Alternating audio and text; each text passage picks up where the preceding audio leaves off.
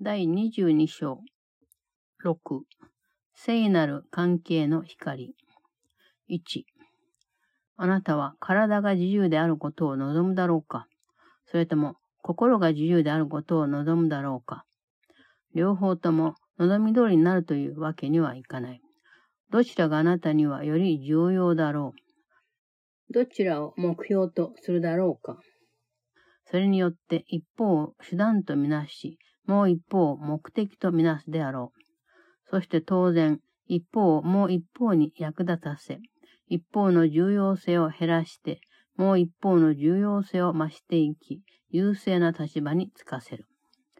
手段というものは目的のために役立つが、目的に達するとその価値は減少し、役目がなくなったと認められた時には完全に姿を消す。誰もが自由に憧れ、それを見つけようとする。しかも自由があると信じるところ、そこでなら見つけられると思えるところで探すだろう。その人は自由を心と体のどちらかに見つけることができるものと信じ、自分の選んだ方で見つけるために、もう一方その手段にするようになるのである。Chapter 22 6 The Light of the Holy Relationship 1. Do you want freedom of the body or of the mind? For both you cannot have. Which do you value? Which is your goal? For one you see as means, the other end. And one must serve the other and lead to its predominance, increasing its importance by diminishing its own means serve the end, and as the end is reached, the value of the means decreases, eclipses entirely when they are recognized as functionless. No one but yearns for freedom and tries to find it, yet he will seek for it where he believes it is and can be found.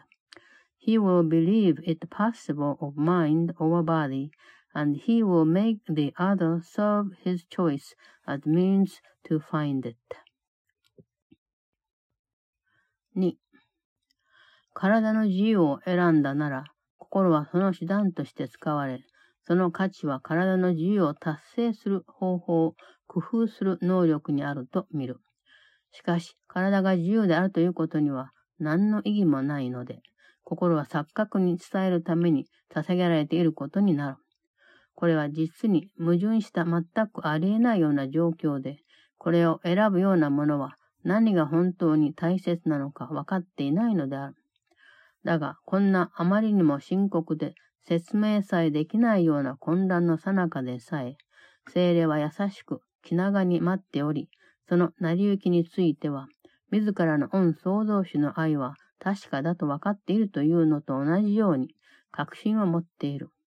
精霊には愛がそれ自体にとって大切であると同じように、恩総同士にとって大切な存在であるものが、こんな気違いじみたことを決めたのだと分かっているのである。2.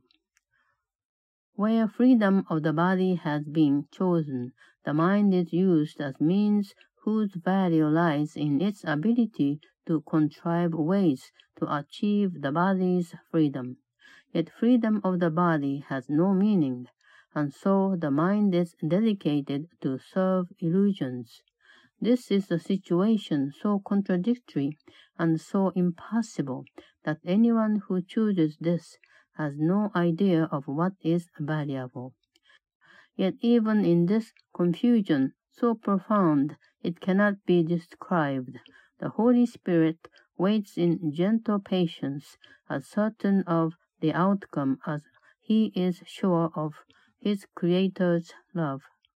He knows this mad decision was made by one as dear to his Creator as love is to itself. 3. 精霊にはどうしてそんなに簡単に神の愛しておられるものの中で手段と目的の役割を変えたり、いつまでも自由にしておけるのだろうかと思ったりして動揺しないように。それよりあなたは自分が精霊の目的に使える手段になれるということを感謝した方がいい。これこそ自由へ導く唯一の手助けだ。この目的に役立つためには、体というものには罪はないと知覚する必要があるというのも、罪のない状態を目標にしているからである。矛盾がなくなると、手段から目的へは楽に移せるし、それはまるで咎め立てしない目で見られたら、難なく憎しみが感謝の念に変わるようなもの。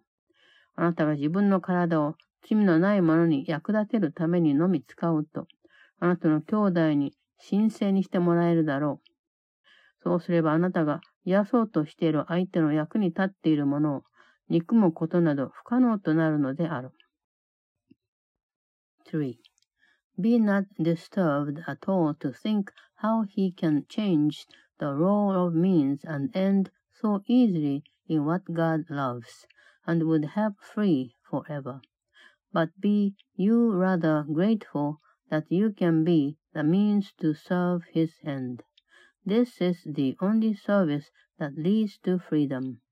To serve this end, the body must be perceived as sinless because the goal is sinlessness. The lack of contradiction makes the soft transition from means to end as easy as is the shift from hate to gratitude before forgiving eyes. You will be sanctified by your brother, using your body only to serve the sinless. And it will be impossible for you to hate what serves whom you would heal. 4.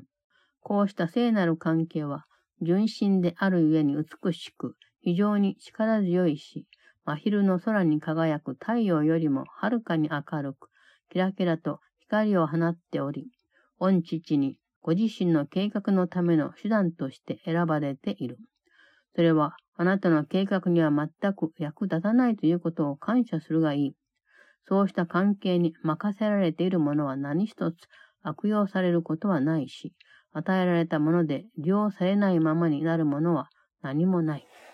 こうした聖なる関係には、どんな形の苦しみであれ、すべてを癒す力がある。あなたにせよ、あなたの兄弟にせよ、一人だけでは少しもその役には立てない。ただ二人の意志が一つに結ばれたところにのみ、癒しは見出せる。ここにあなたの癒しがあり、ここであなたが食材を受け入れるようになるのだから。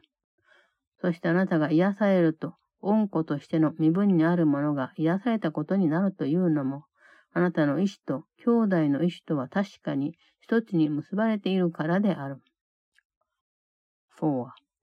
This holy relationship, lovely in its innocence, mighty in strength, and blazing with a light far brighter than the sun that lights the sky you see, is chosen of your Father as a means for his own plan. Be thankful that it serves yours not at all. Nothing entrusted to it can be misused, and nothing given it but will be used.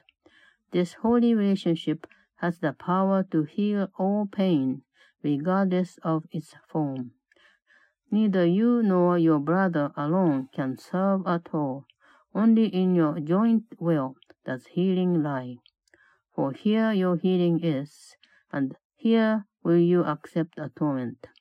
And in your healing is the sonship healed, because your will and your brothers are joined. 5. 聖なる関係の前には何の罪もない。 間違った形というものはもはや見えなくなり、理性は愛と一つになって、すべての混乱状態を静かに見つめ、単にこれは誤りだと認めるに過ぎない。その後であなたが自分の関係に受け入れたのと同じ食材がその間違いを訂正し、その代わりに天国の一部を置くことになる。このような賜物を与えてもらえるようにするものは、なんと祝福されたものであることか。あなたがもたらす天国の一部は、ことごとくあなたに与えられる。そしてあなたは自分のもたらす永遠なる見光で天国の空席を一つ、また一つと再び満たすのであり、その見光が今度はあなたの上に輝くことになる。罪なき状態への手立てとなる者は、愛だけを携えてくるので、恐れを少しも知らないはずである。5. Before a holy relationship, there is no sin. The form of error is no longer seen, and the reason, joined with love, looks quietly on all confusion, observing merely this was a mistake. And then the same atonement you accepted in your relationship corrects the error and lays a part of heaven in its place. How blessed are you who let this gift be given. Each part of heaven that you bring is given you, and every empty place in heaven that you fill again with the eternal light you bring shines now on you. The means of sinlessness can know no fear because they carry only love with them. 6. 平安の子よ。 その光は確かにあなたに届いている。あなたは自分のもたらす光に気づいていないとはいえ、そのうちきっと思い出せる。一体誰が他のものにもたらしている洞察力による心臓を自分自身に否定できるだろうか。その上誰が自分自身を通じて天国に置いてもらった賜物に気づき損なったりするだろう。あなたが静かに精霊の手助けをすると、自分自身を助けることになる。今や精霊の手助け役たる者は、精霊の愛する者をすべて愛さなければならない。そして、あなたがもたらすものは、永遠なるものすべてについてあなたが覚えていること。何であれ、時間のうちにあるものが残した影響は、時間を超越したものに使える心の中に長く残るはずはない。そしてどんな錯覚であれ、平安をもたらす手段となった関係にあるものの平安を乱すことはできないのである。6. Child of peace, the light has come to you. The light you bring you do not recognize, and yet you will remember. Who can deny himself the vision that he brings to others? And who would fail to recognize a gift he let be laid in heaven through himself. The gentle service that you give the Holy Spirit is service to yourself. You who are now his means must love all that he loves. And what you bring is your remembrance of everything that is eternal. No trace of anything in time can long remain in a mind that serves the timeless and no illusion can disturb the peace of a relationship that has become the means of peace. 7. あなたが自分の兄弟を完全に許すつもりで見つめ、どんな間違いも除外せず、何一つ隠さずに許すなら、一体どこにあなたに見過ごせないような過ちがあるだろう。どんな形の苦しみがあなたの視界を妨げ、それを超えて見ないようにできるというのか。それに、どんな錯覚であれ、あなたに間違いだと気づけない錯覚などあるだろうか。それはまるであなたが影になったところを全く臆することなく通り抜けるようなものだ。神は、御自らの意志を受け継ぐ者たちを何者にも邪魔させないようになさるだろうし、その人たちは確かに神の御意志に仕えているのだから、自分たちの意志は神の意志だと気づくようになる。そして心よく使えることだろう。そうするとその人たちが自分の本性を思い出せる日はそんなに先のことではないのではなかろうか。7. When you have looked upon your brother with complete forgiveness, from which no error is excluded and nothing kept hidden, what mistake can there be anywhere you cannot overlook? What form of suffering could block your sight, preventing you from seeing past it? And what illusion could there be you will not recognize as a mistake, a shadow through which you walk completely undismayed? God would let nothing interfere with those whose wills are His, and they will recognize their wills are His, because they serve His will and serve it willingly. and could remembrance of what they are be long delayed. 8.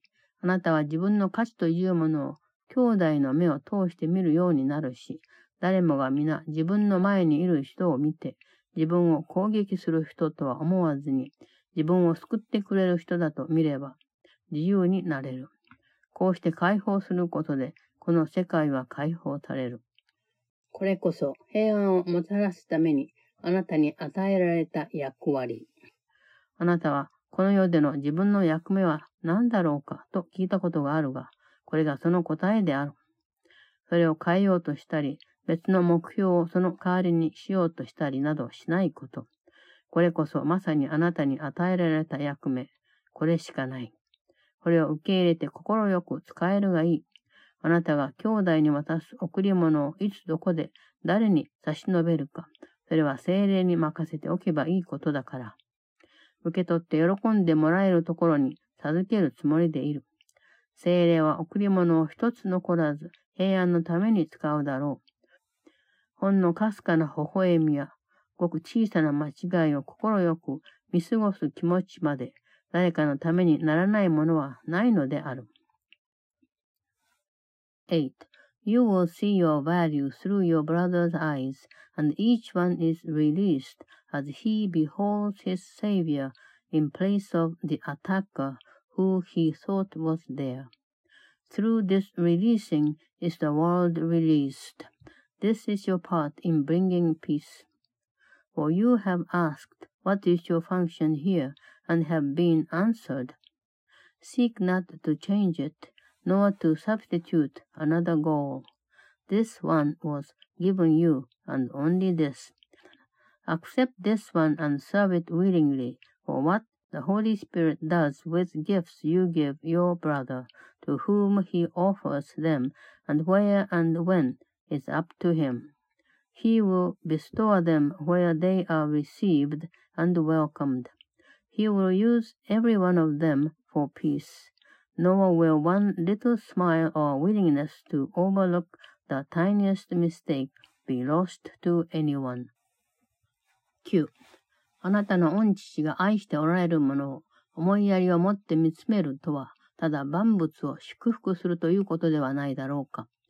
許しを拡張することは精霊の役目である。これは精霊に任せればいい。あなたは拡張してもらえるものを精霊に渡すことだけを心がけるように。精霊には使えないような暗い秘密を守ろうとせずに、精霊がどこまでも拡張できるような小さな贈り物を捧げることだ。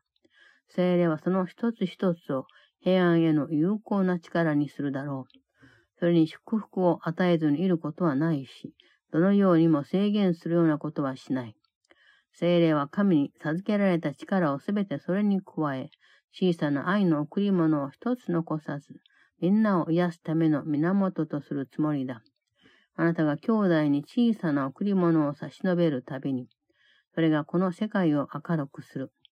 これは身のことを心配せずに、そこから目を背けて、自分の兄弟の方を見てほしい。そして光を知っているお方に暗闇など追い散らしてもらい、信頼と自信に満ちた静かな微笑みをその光でそっと照らしてもらった上で、兄弟を祝福するがいい。9.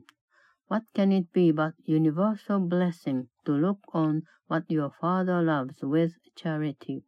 Extension of forgiveness is the Holy Spirit's function. Leave this to Him. Let your concern be only that you give to Him that which can be extended. Save no dark secrets that He cannot use, but offer Him the tiny gifts He can extend forever. He will take each one and make of it a potent force for peace. He will withhold no blessing from it nor limit it in any way.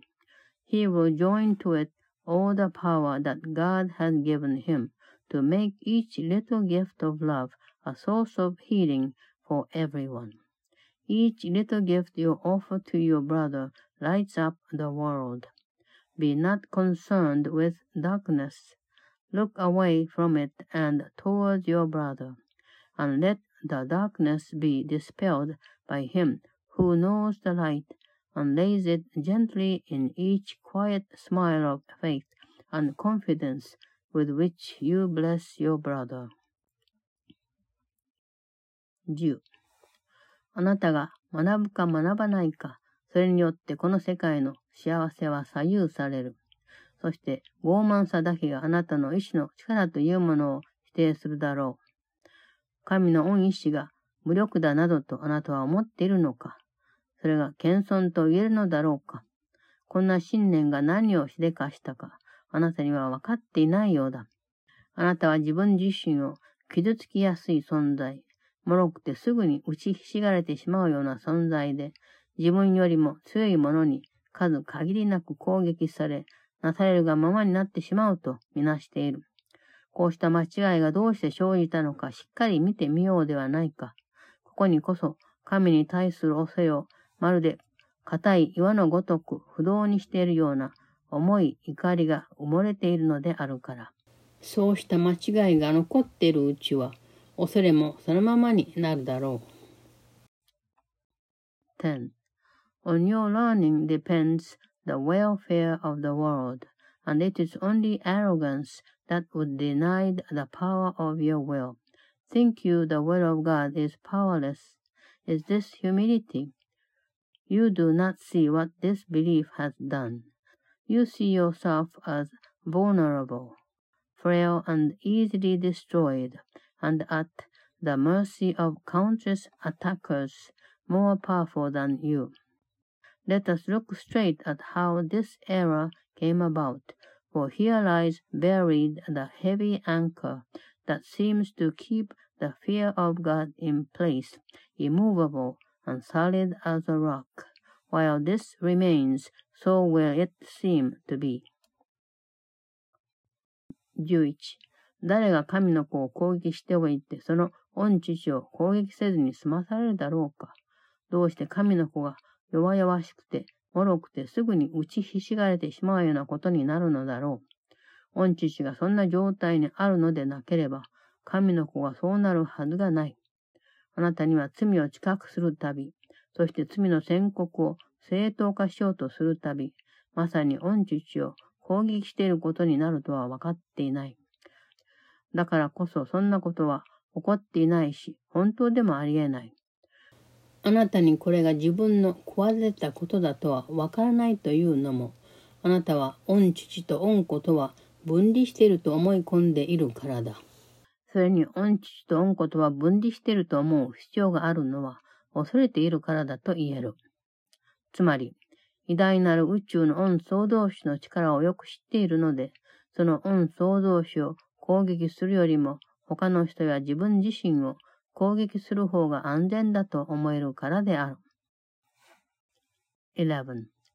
Who can attack the Son of God and not attack his Father? How can God's Son be weak and frail and easily destroyed unless his Father is. You do not see that every sin and every condemnation that you perceive and justify is an attack upon your Father, and that is why it had not happened, nor could be real. You do not see that this is your attempt because you think the Father and the Son are separate, and you must think that they are separate because of fear. for it seems safer to attack another or yourself than to attack the great creator of the universe, whose power you know? 12. もしあなたが神と一つであるとして自分でそのことに気づいたなら、神の力は自分のものだとわかるであろう。しかし、どんな種類の攻撃にせよ、それに何らかの意義があると信じているうちは、そのことを思い出せない。攻撃には何の意義もないので、どんな形であれそれを正当化することはできない。正当だと言える時があるとすれば、それはもしもあなたとあなたの兄弟が別々だったり、みんなが恩創造主から分離していたりする時だけだ。そんな場合にのみ創造されたもの全体ではなくてその一部を攻撃し得る。つまり、御父を除いて御子だけを攻撃するとか、自分自身を除いて他の誰かを攻撃するとか、自分は傷ついても他の者は何の痛みも感じないといったことがあり得るだろう。確かにあなたはこんなことを信じたがっている。だが、そんなことを信じる価値がどこにあるだろう。あるとすれば、攻撃しても自分は安全だと思わせてもらえることぐらいだ。攻撃することは安全でもなければ危険でもない。それは不可能なこと。そのわけは、全宇宙は一体だからである。宇宙はその作り主から離れているかどうか見るために、どうしてもそれを攻撃する必要があるというのでなければ、それの真実性を攻撃することを選んだりしないだろう。こうして、あたかも愛は攻撃できるし、脅威にもなり得ると思えてくる。12. If you were one with God and recognized this oneness, you would know His power is yours, but you will not remember this while you believe attack of any kind means anything. It is unjustified in any form because it has no meaning. The only way it could be justified is if you and your brother were separate from the other, and all were separate from your Creator.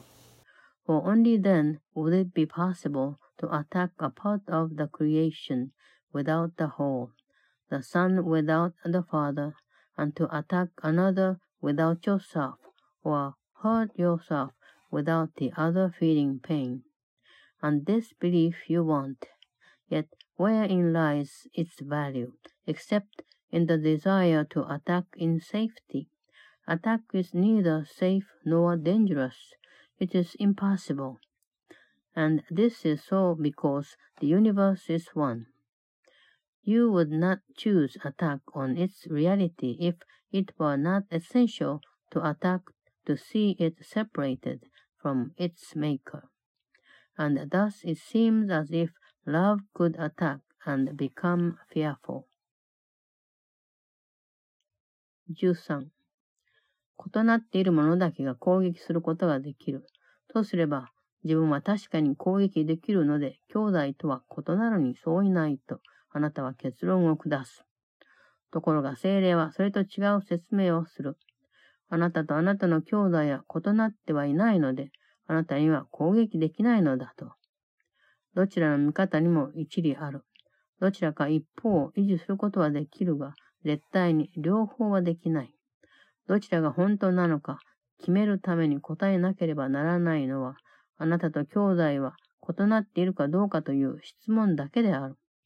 あなたに理解できる見方からすると、異なるように思える。従って攻撃することもできる。二つのうちのどちらかを選ぶとすれば、この方がもっと自然だし、自分の経験とも一致しているようだ。だからこそ、あなたには不可の経験が必要だ。もっと真実に沿っていて、何が自然で本当なのか教えてくれる経験を必要としているのである。13. Only the difference can attack. So you conclude because you can attack, you and your brother must be different. Yet does the Holy Spirit explain this differently? Because you and your brother are not different, you cannot attack. Either position is a logical conclusion. Either could be maintained, but never both. The only question to be answered in order to decide which must be true is whether you and your brother are different. From the position of what you understand, you seem to be, and therefore can attack. Of the alternatives, this seems more natural and more in line with your experience. And therefore, it is necessary that you have other experiences more in line with truth to teach you what is natural and true. 14. これこそあなたの聖なる関係の役目と言える。一方が思っていることをもう一方も共に経験するようになるのであるから。これはあなたの心と兄弟の心は一つだという意味に他ならないのではなかろうか。こうした嬉しい事実を恐れを抱いてみたり、自分にとって重荷になるとなど思わないように、むしろそれを喜んで受け入れたときに、自分の関係は恩総動詞と恩子が一つに結ばれていることを反映するものだと悟るだろうから。愛のこもった心と心には確かに何の隔たりもない。そしてその二つは同じものなので、一方の抱く思い一つ一つがもう一方にも喜びをもたらすことになる。喜びは無限だ。それぞれの明るい愛の思いは、その本質を拡張し、そうした思い自体をさらに想像するのだから。思いは誰も皆それ自体に似ているので、どこにも何の違いもないのである。14. This is the function of your holy relationship, for what one thinks the other will experience with him. What can this mean except your mind and your brothers are one? Look not with fear upon this happy fact, and think not that it lays a heavy burden on you. For when you have accepted it with gladness, you will realize that your relationship is a reflection of the union of the Creator and His Son. From loving minds there is no separation, and every thought in one brings gladness to the other because they are the same. Joy is unlimited because each shining thought of love extends its being and creates more of itself. There is no difference anywhere in it, for every thought is like itself. 15. あなたとあなたの兄弟を一緒にさせる光は 宇宙の隅々まで輝いているし、二人を一緒にしてしまうので、恩創造主とも一つのものにすることになる。だからその恩創造主のうちに、創造されたものはすべて一つに結ばれるのである。あなたの関係は愛の力というものがあると教えることができるし、そうした力のおかげで恐れることなど全く不可能になるというのに、あなたは一人で恐れることができないとなど、残念がったりするだろうか。こうした贈り物と一緒に、自我の小さな部分を取っておこうと企てたりしないことだ。それはあなたが使うために与えられており、人目につかないようにしておくものではないのだから。あなたには分離することなどできないのだと教えてくれるものは自我を否定している。あなたと兄弟は異なっているのか、それとも同じものなのか、それは真実に決めてもらい、どちらが本当なのか教えてもらうことである。15. The light that joins you and your brother shines throughout the universe, and because it joins you and him, so it makes you and him one with your Creator.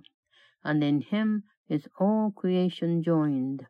Would you regret you cannot fear alone when your relationship can also teach the power of love is there, Which makes all fear impossible?